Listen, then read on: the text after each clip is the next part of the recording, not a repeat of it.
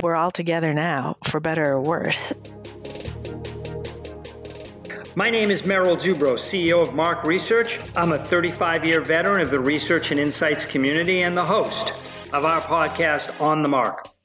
On the Mark is focusing on executives and thought leaders in the world sharing their insights, strategies, and personal experiences. I promise this podcast will be filled with tough, pointed questions with real, insightful, and emotional answers. Today's guest is Lisa Gooden, my good friend, Executive Vice President at Ipsos. Lisa, welcome to the On the Mark podcast. Well, thank you very much, Merrill. All right, let's start with your career a little bit. You're at Ipsos. Tell me a little bit about your job as it stands today and what you've been doing with Ipsos in the last year or so. Yes, so I'm part of the client organization, and Ipsos a couple years ago moved from really what was would almost say a siloed organization in terms of specialty areas. You know, the good news is we had boutiques that were focused on particular topics, but what we were missing was sort of that link for clients across all of those um, specialty areas. And so we built a client organization which really means that for clients, they can come to a single person and access everything associated with our many different specialty areas around the globe. And so, again, I'm a, a, a participant of the client organization a senior client officer as well as executive vice president. And I focus on a handful of um, our large partners as well as building relationships with new partners in, in particular industries. That's great. Is there any particular industries that you focus on? Um, it kind of varies from from year to year, but I certainly have some strong CPG relationships in retail.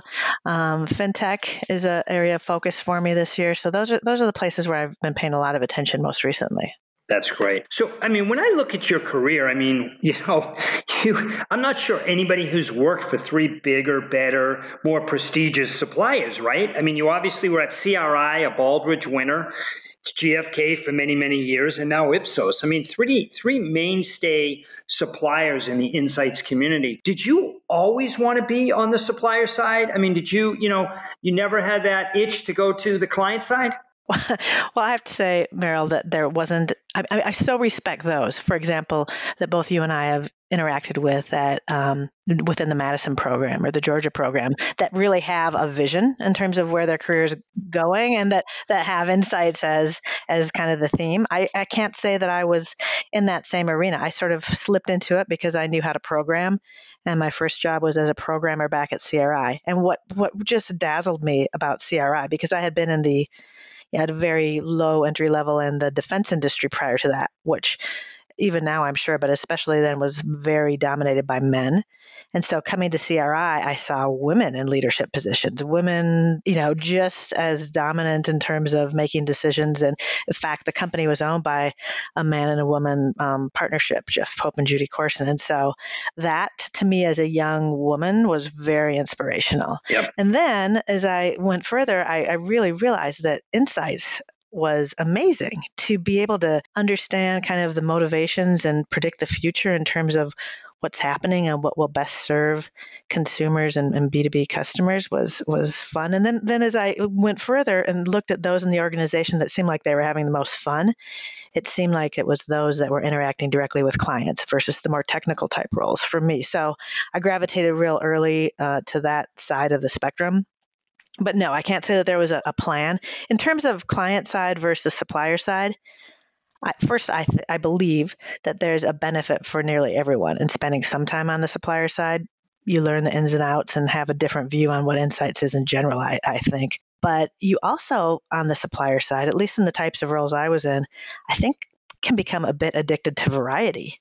I mean, you know this as well, if not better than I do, that being able to take learnings from you know the CPG industry and apply them to financial services or telecom or tech um, is fun and and relevant just with you know adjustments in the ways that are needed. And so to then think about going to focus simply on you know potato chips research for a year or two didn't have the appeal to me that staying on the supplier side had. So no i was never particularly tempted by the client side. That's great. You know there's so many takeaways there because um, i my belief is that it's easier to start in the supplier side and then move to the client side rather than vice versa. Do you agree with that?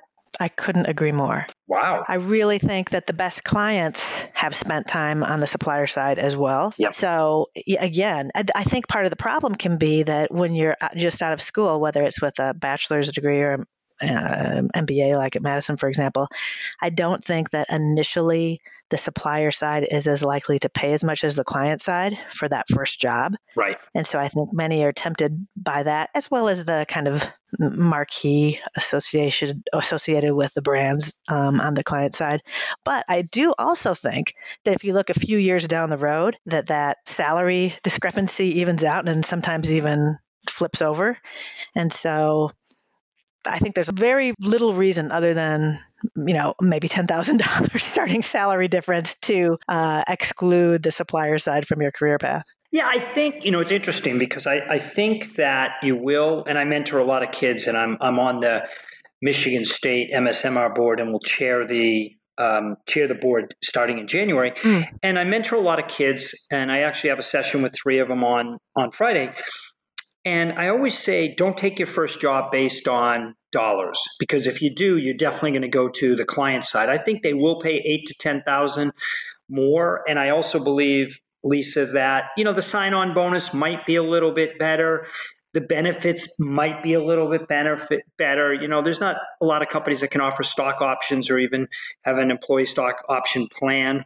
Mm-hmm. But I do think that they should base it on who their boss is and somebody who is going to take interest in their career and show them the way. Because just they, they went to an MSMR program doesn't mean they're going to be, they know everything and how to do it. I mean, it takes a while for people to come into your enterprise or my enterprise or even a client organization to really make a difference. So I, I could not agree with you more. And I think that they do play catch up. And I think certain jobs and suppliers probably do outpay you know clients down the road which is which is very very interesting. I just want to chime in there on yep, on sure. your comment regarding you know who is your leader?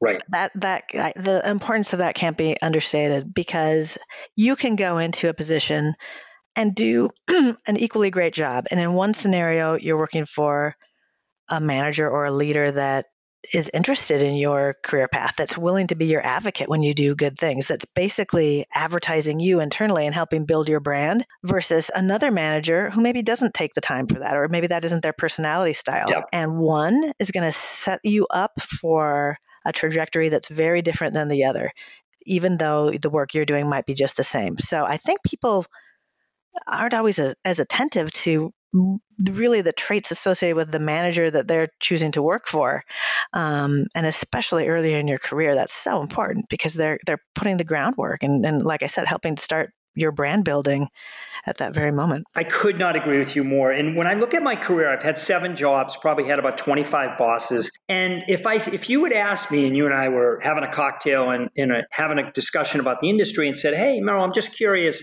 how many really really good great bosses did you have?" I think I get to five.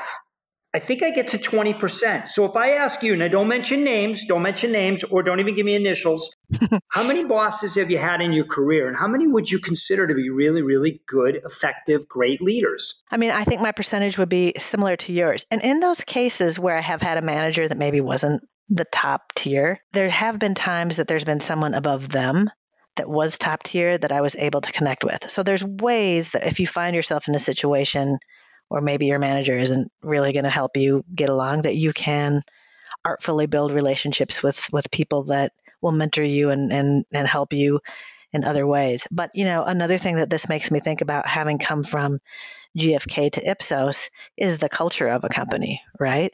Coming from a, a German company to a French company, I hadn't really given much yep. thought to, you know, the roots of a company and how much it impacts its culture. But boy, I'm telling you, the the difference is shocking. I mean, I think that that some of the stereotypes, for better or worse, are true. Uh, the German company um, was very product focused, and and you know, you think about engineering, fine engineering coming from Germany. I would agree that that's true. I wouldn't say that I felt anywhere near the heart and passion that I feel working for a French company where there's a lot more room for improvisation, a lot more recognition of the importance of relationships and neither company is disregarding the traits of the other. But just in terms of what pops through as as most important it's it's quite astounding and so that that culture that you're you're going into whether it's associated with uh, you know ge- geography as i mentioned or just the people that are, are running and perhaps started the company makes all the difference as well yeah no that's a very interesting perspective so about two minutes ago you said um, personal brand which i think is very interesting so i'm going to allow you pick a number five six or seven Five. Great. Give me five words that describe your personal brand. Okay, these are are uh, obviously biased by what I would like to think about myself. Perfect. you, would to, you, would have to, go quantify Absolutely. if Absolutely. these are true. Absolutely. But what I'd like to think about myself is generous. Yeah. Helpful. Okay. Smart. Okay. Thoughtful. Okay. Absolutely. Yep. And future focused. Perfect. Okay. What would you All say right. are your five? Wow. Uh, I'm going to go with competitive. I will go with passionate. I will go with, uh, nobody's really asked me that. I'm going to go with thought provoking. I'm not sure if that's one or two words, but we'll count it as one. I'm going to go with energetic, and I will go with helpful. I, I, wanted to say be a resource, but that's three words. So I'll say helpful, which is really to me be a resource. So I'm going to go with that. You know, it's it's interesting because I didn't know how important a personal brand is for a lot of my career. And it's interesting. One of my good buddies, um, Ryan Barry from Zappi. we talk about that now all the time, and he's done a really good job on his personal brand. In your opinion, did you know that early on in your career about you know Lisa's personal brand, and how how important do you think that is today? Mm, I think it's incredibly important, especially if you're going to be in a, uh, like I said, industry facing or client facing type role. Maybe it's I, I still believe it's important if you're on a technical in a technical role, maybe just on a smaller scale. But hey, it's a small industry, right? Everyone knows everyone at a certain point or knows someone who knows the other person. And so you want your brand to be seen not just as really solid and good, but you want to be seen as a, as a connector, as someone that's going to, without self-serving purposes, um, you know, help others in the industry and and in doing so you are being self-serving even if not intentionally because we all want to help each other. We build positive momentum. You're you're a pro at this um, and and i think a lot of us strive to be in terms of really making our brand have positive momentum and helping those around us that we see are kind of also deserving of that, helping build their brands as well. I mean, it helps us as an industry, it helps us as individuals, it helps us just feel good about what we spend so much time doing every day. So, very important. Again, I can't say that, you know, in the very beginning, I, I use that terminology when I thought about myself, but sure, I always, I mean, the culture at CRI was uh, to, at the very least, meet and and in every case attempt to exceed expectations right so Oh, that's yeah. been something i've always tried to do in every interaction with anyone um, and if you do great things and aren't worried about you know every penny associated with an effort or whether you're going to get you know something in return right away it pays off big time in the overall trajectory of your your career Yeah, no, I think there's some good some good insight there for sure. So obviously you work for one of the largest suppliers in the world. You have a client facing role at very executive level. You know, obviously COVID 19, we're in the middle of it. Um, I wish I could sit here and tell you it's going to be over. We're going to be past this in 10 days, 20 days, 50 days. I don't know what the answer is. But what are your clients telling you about COVID 19? Yeah. So I think that there's a framework that that we're all sort of going through. And if we at Ipsos, you know, we have a large presence in many countries around the world. So, for example, we're looking at what happened in China. Knowing every culture is different, but that we're still all people, right? People are people. And I think that both from pers- a personal standpoint and a business standpoint, you can almost think about the, you know, uh, the, the path associated with mourning, right? It starts with disbelief. We're all sort of not believing that this is going to impact us in the way that it could. Then we sort of have to shift to, um, you know, preparing for whatever's going to happen next, adjusting as that becomes reality, acclimating um, as things shift, figuring out how to endure, um, you know, the continued restrictions, et cetera, and then working on anticipating what's going to happen next. And, and no one knows. As you pointed out, we don't know how long this is going to last. We don't know what the long term impact is going to be for us or our clients. But what we can do is predict various outcomes and plan for those various outcomes and be thoughtful about which stage we're in right now and how we should you know respond within that stage uh, to make sure that we're back to the personal brand, it works for client brands too.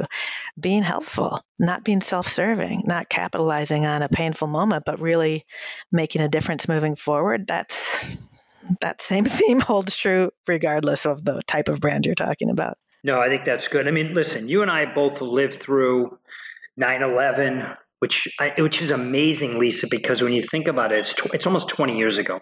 Yeah. Um, we lived through the, the crash of 2008 um, and now COVID 19. How do you think it compares? I mean, is this the hardest by far? I think so, at the very least, because it's global, right? It's, I mean, unprecedented in terms of the entire globe is kind of jointly battling the same enemy. And in all of these other cases, it was pockets we're all together now for better or worse. And you know if what that's going to do economically is i think you know going to be more profound than anything we've seen certainly in our lifetimes. And how we recover with technology and again with this notion of we're all in the same boat might be really grand. I mean we know that adversity stimulates innovation. There could be some really positive outcomes of all of this that might be hard to see at this moment, but in terms of um, how we recover is, is even stronger in all sorts of ways. Yeah, I, I really believe there's actually, we are going to be stronger um, down the road. I think that is hard to see. I mean, I love quoting, you know, Winston, Sir Winston Churchill, who said, never let a good crisis pass by. And I, you know, I did a test, and I've told this story a few times. I did a test about seven months ago when I was in Florida in Boca Raton visiting my mom, and I held the door open for 10 people.